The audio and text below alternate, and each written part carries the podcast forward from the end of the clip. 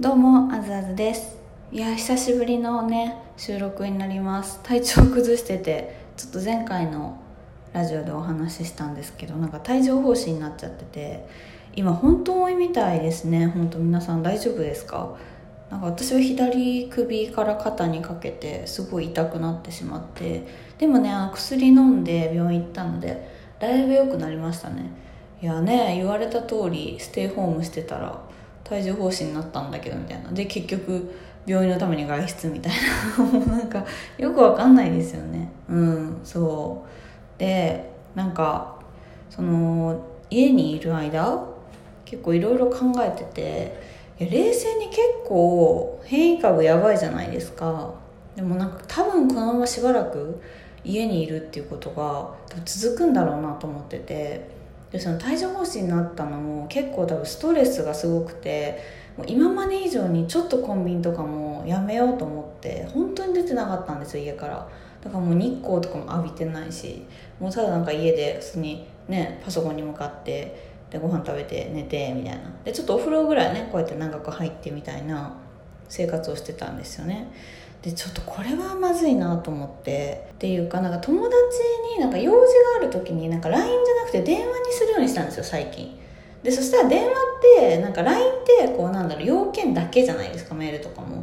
でもこう電話ってなんなんだかんだこうね友達とかだったら用事は話しつつなんかちょっと最近どうみたいな雑談をねしたんですよね。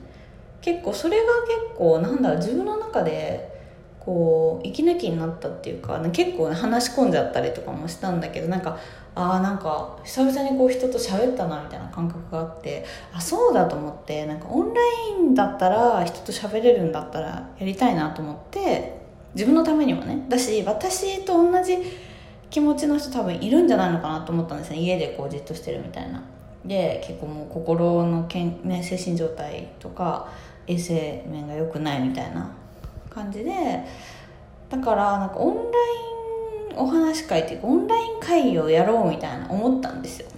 でインスタライブだと私はいいんですけどね私から発信してるからでも見てる側の人はそんなにこう喋ったなっていう感じはあんまりいられないと思ってこうズームとかだったらね話せるからでそうしようと思ったんですよ。なんかアメブロやってるんで、まあ、その登録してくれてる人限定でなんかこういうことやってみようと思うんだけどどうですかね？みたいなちょっと今日ブログ書いてみたんですけど全く反応がなくてまあでもアメンバーっていうねその私のブログに読者登録してくれてる人がだけが見れるブログに書いたので、まあ、見てる人もすごい限られてるしあとなんかあれってなんかあんまコメントつきづらいんですよね限定記事って。だから多分コメントしづらかったってあるのかもしれないんだけどなんか全然なんか反応がなくてえ？みたいな。ななんだろう？なんかえ？そんな私の話私が話し相手になるのそんな需要ない？みたいな。なんかちょっと今ねへこんでる。自分でよくわかんなんかまさかこんななんか多少はちょっとはあると思ってたんですよね。そんなうわーっと殺到するとは思ってないけどあ分かる。私も人と話したかったからやりたいとかゼロみたい。なゼロゼロなのか。実際まだねを募集してないから分かんないけどこういうことやってみように対して共感がなかったの。いやね共感ゼロってやっぱね辛い辛い辛かったです、うん、ゼロって辛いですね。やっぱり何か発した時に「分かる」とか「いいね」とか「ダメだね」「ダメだよ」とかも全然いいんですよ。なんか「え君と話したい人いないんじゃない?」とか言ってくれるだけまだマシなんですけどもうねなんて冷たい世の中だと思ってね今へこんでます。はい。どうなんだろうでも難しいのかな？いやでも私何回かこうイベントやったことあるんですけど参加したりね呼んでもらったりとかもやっぱりこう話すとかイベントすごい楽しいんですよ。私は喋るのすごい好きだしなんだろうなあの楽しかったって言ってもらったりこうなんだ手応えじゃないけどあ一緒に時間を過ごしてすごくプラスになったなと思うことが結構イベントだったんですね。うん。多分私が何もね特技がそんなないから喋ることぐらいしかできないからっていうのもあるかもしれないんだけどそうだ結構いい案だと思ったんですけどやっぱり人の考えることは違うんでしょうか？とか言ってなんか募集したら普通に来てくれるかもしれないからね。ちょっとやってみようとか思ってるんですけどいかがでしょうか？ラジオトーク聞いてくれてる人は多少なり私の話に興味を持ってくれてる人だと信じてるので、まあ、今話してるんですけどなんか意見あればいやでもこう言ってこなかったいやちゃんとよいや最近こう逃げ腰したからダメですね。あのどうでしょうか。なんか考えてるのがよかったあのブログね書いたので見てもらえると嬉しいんですけどあのまあ25分ぐらいにしてっていうのもまあ各週の週末の2時間ぐらいの間で4枠30分ずつ。だけどまあ移動の時間があるから実質25分と。で5分で移動してみたいな。で25分で、まあ、1対1もいいんですけど、まあ、緊張しちゃうと思うから私1、まあ、あの皆さん2みたいな感じ。で3人で話すみたいな感じでで25分の使い方は10分1人の人と、まあ、ちょっとお悩みとか思ってること話聞いてもう1人の人10分話メインでね話して最後3人で話すみたいな。感じがいいかなと思ったんですよね。なんか1対1だとちょっとなんか3人の方がまあいろんな意見も聞けるしでまあ女性か男性かっていうのはね毎回女性の会男性の会とかまあ分ければ恋愛相談とかもしやすいじゃないですか。でなんかそれでやろうと思っててでその2枠分をまあ、あの2枠両方予約してくれれば、まあ、1人の人と25分話すこともできるっていうね。2人分を予約してくれればっていう。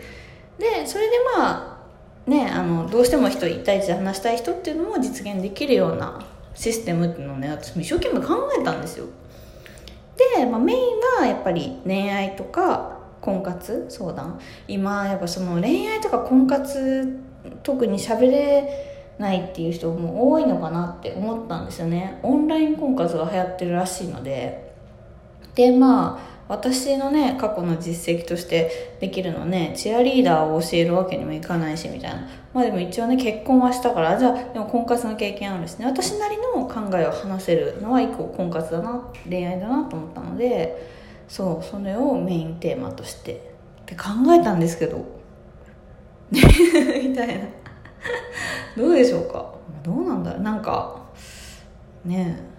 できたらいいんだけどね。うん。すごいやっぱ話すこと大事だから。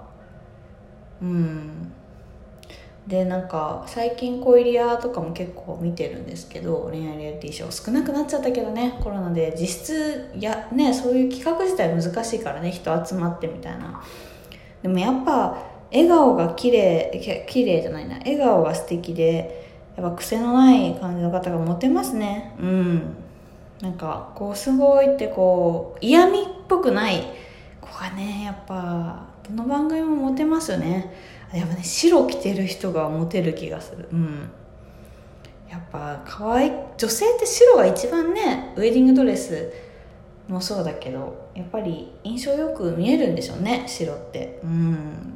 とかね結構私なりにいろいろ考えてるから喋りたいんですよ。と かそうなんかそういうふうに恋愛リアリティションを見るっていうのもすごいいいと思いますね。いやまあ実現するのでしょうか。お話し会は。まあね今日もこんなことを聞いていただいてありがとうございました。いやねちょっと体調戻ってきたのでねこのラジオトークもまた引き続きやっていこうと思います。是非ねまたいいねボタンとかあのクリップの方もお待ちしておりますのでよろしくお願いします。それではまた次の配信でお会いしましょう。バイバーイ。